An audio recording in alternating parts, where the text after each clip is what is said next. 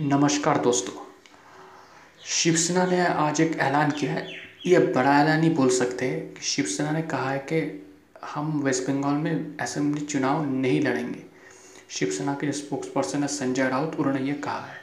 आपको बता दूँ कि जनवरी में, इसी साल जनवरी में शिवसेना ने ये ऐलान किया था कि हम वेस्ट बंगाल में असेंबली इलेक्शन में कुछ सीटों पर चुनाव लड़ेंगे।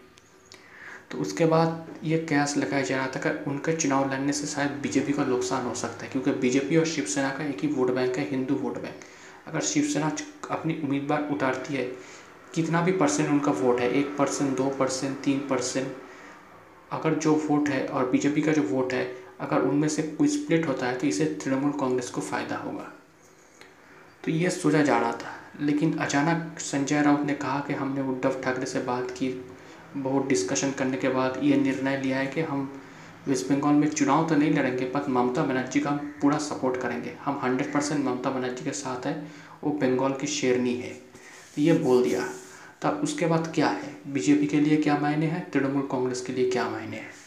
नंबर वन बीजेपी के लिए मैं कह सकता हूँ कि ये थोड़ी राहत भरी खबर है, क्योंकि अगर शिवसेना नहीं चुनाव लड़ती है तो हिंदू जो वोट है, उनका जो वोट बैंक है, वो डिवाइड नहीं होगा। तो ये राहत भरी खबर है। अब तृणमूल के लिए क्या ये डिसएडवांटेज है? देखिए, अगर फ़ोटो के, अगर हिसाब से देखें, नंबर के हिसाब से देखें तो हाँ ये हो सकता है डिसएडवांटेज के वोट डिवाइड नहीं हो रहा है, बीजेपी का वोट लेकिन फिर नहीं डिसएडवांटेज नहीं भी है। क्यों?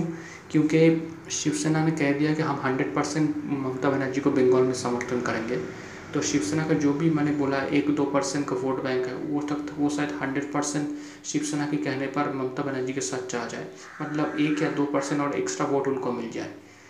तो ये ममता बनर्जी के लिए एडवांटेज हो सकता है और बीजेपी के ज़्यादा फ़ायदा हो सकता है।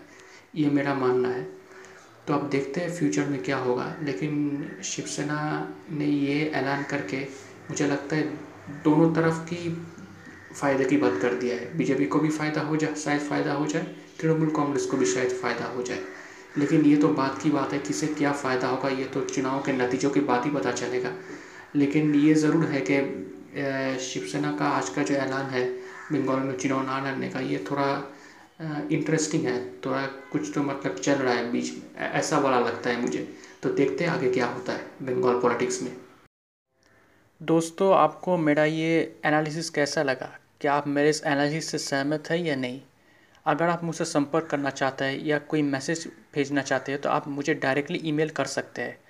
मेरा ईमेल आईडी है Mishti man nine at the rate of G mail dot com. Mishti man nine M I S T I M double A N Mishti man nine at the rate of G mail dot com. और मेरा नाम है प्रियोव्रतो गांगुली। शुक्रिया।